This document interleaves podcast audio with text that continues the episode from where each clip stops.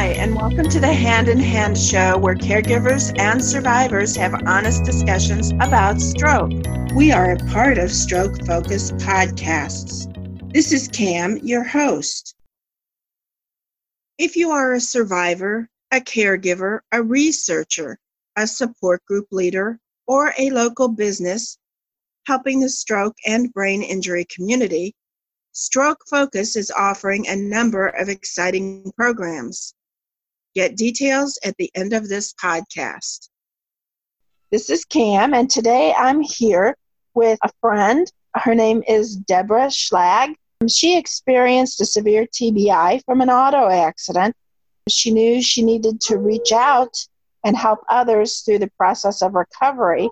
And her award winning book, Becoming the Healer The Miracle of Brain Injury, is packed full of helpful ideas for those going through medical trauma and those who care for them. And she has moved to North Carolina where she founded Awakenings, the Center for Inner Healing and Empowerment. Deborah, tell us a little bit about yourself. I was in an auto accident and had severe trauma. I spent four hours in the emergency room actually, and they sent me home, and which was the best blessing I could have been given because I I wasn't over medicated. Um, I was surrounded by family, and uh, it was a lot of work for my family. But um, I, I slept for 22 hours a day for about three and a half months, and then it took me an additional year and a half to get down to 10 hours. And so there's a lot to do when you start waking up to get your body to come back online and do what it was supposed to do. Um, and all of that is kind of detailed in in the book. The things that I learned along the way, a lot of which I learned from other patients in the waiting rooms, because you know when you're doing a lot of appointments, pretty soon you see this person over here, but you also see them over there, mm-hmm. and it, it was wonderful for me because I had my eyes closed probably for the first year and a half, and um, people would notice things that I didn't notice because all I was doing was sleeping and and going to appointments, and they'd be like, "Oh." You never did that last time. You you've made this improvement, and they pointed out, and they'd also share little tidbits. Oh, try this, try that, and and those are the little things that you get only from somebody who has had that experience because you know if a doctor's doing textbook things um, they all the little things that you learn from the experience they don't have.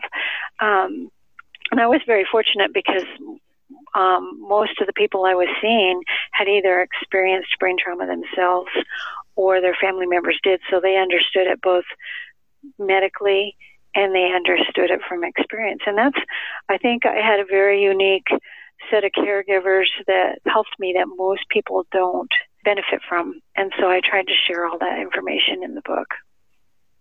So you have done some other things that are kind of entrepreneurial.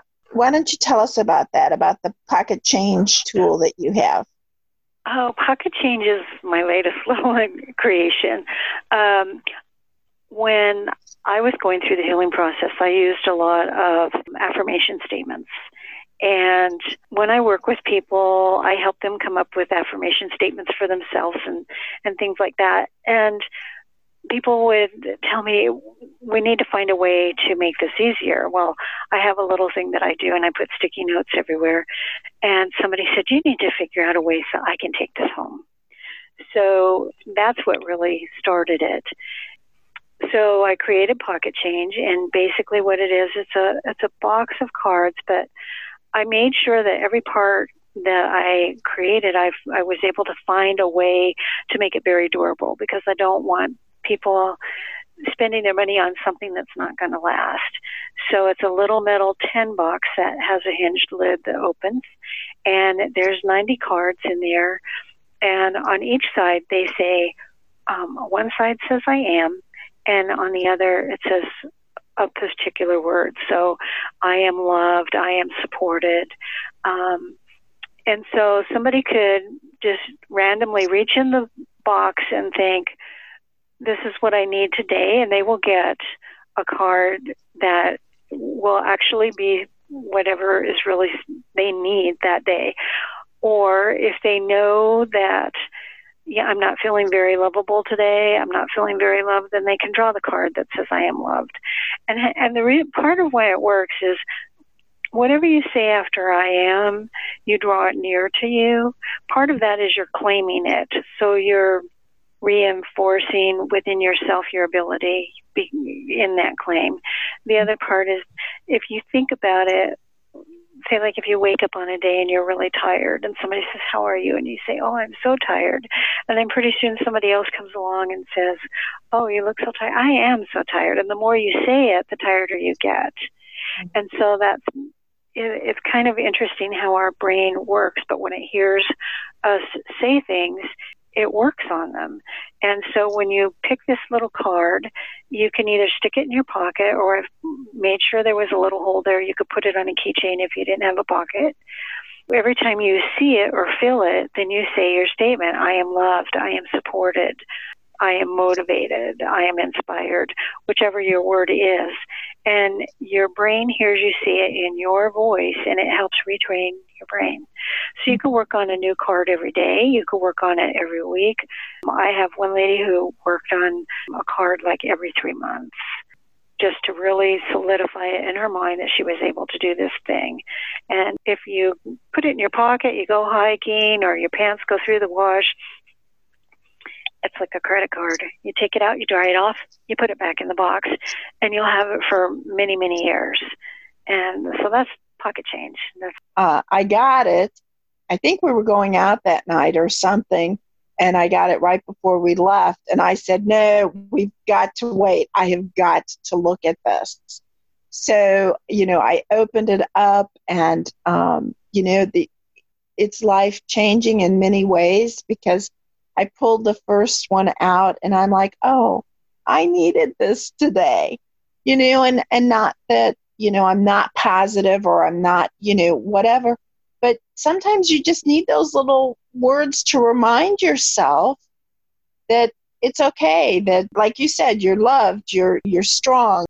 So I think this is a great idea. And the fact that you can put it on your keychain or you can carry it with you and that it's durable enough that it's not going to uh, fall apart. The other thing I am doing with it is I am taking it to work and I put a little note beside it that if you needed encouragement or help or, or something, take one, but please return it so somebody else who might need it. My office, we have like 20 of us, so I know that I'll never run out in one day, but you know, if somebody needs two or three in one day or you know, whatever, but it's such a great idea, and you don't have to be a stroke survivor or a TBI survivor to use it. There's yeah. nothing more powerful than your brain hearing things in your own voice, and and right. that's what that's what gives it the power of working is your brain is hearing you saying i am able i can do this i and and it's just a short easy way to get those thoughts across without a great big sentence. You know, affirmation statements are wonderful, but sometimes people can't get through a whole sentence. And right. so it just helps them do it quick and easy and fun. And I've found that if it's not fun, if it's not easy, or if it's too time consuming, people won't do it. And if you check with any therapist around, you will find that most of the homework that gets sent home with people, they don't do because it isn't fun, it isn't easy, and it's time consuming. So um, those were my qualifications for coming up with my projects. Is, is always make it quick, easy, fun, enjoyable. When you make things fun, then people will do them. Right. Oh, eh, eh, that is so true. And you know the the thing is though you have it in front of you. It's not that you have to remember it or that it's something long and like you said, it is fun. And I'm sure some of these things you learned during your recovery to use just for yourself. And now you're sharing, which is wonderful. So now to the big one. So you are the founder of a nonprofit uh, center called the Awakening Center for Inner Healing and Empowerment. Tell us about that because I was intrigued by that the first time that we talked. Okay. Um, well, I first of all, I've founded yes, but in partnership with my husband, uh, I wouldn't be here at all if it wouldn't been for him from the get go. Um, but we moved to North Carolina and um, we we purchased about 60 acres. And when we purchased it, it was landlocked. So we had to start from building the road on. And basically, what it is, is it's a, a blend of a spiritual retreat and a healing center because we are mind, body, and spirit. So if you work on all body things, that's great, but there's always some mind and spirit that go in there. Um, and sometimes it really surprises us when we learn something that we weren't expecting to learn from some injury. And so this kind of brings it together in a retreat type setting and we've been building ever since we've been here and we'll probably be building and growing and changing for the rest of my life. And i have people who come for an hour or two. I have people who come for half a day a day and some people stay overnight. I've, I've had people stay several nights when they travel from a long distance to get here. We just try and meet people where they are and whatever it is they're needing, help them to find that while they're here. So if there's, you know, if they need to be out on the property and just do walking around and be alone and be in a quiet place and, and rest because they don't get that where they're at, they can do that if if they want to do some type of prayer work, we can do that. If they want to do healing work as far as like with energy work and those types of things, we can do that. And so we just meet people where they are, make sure that they're well taken care of and nurtured, and just hope that each person that comes has a blessing that's here waiting for them. It's been very exciting. I bet.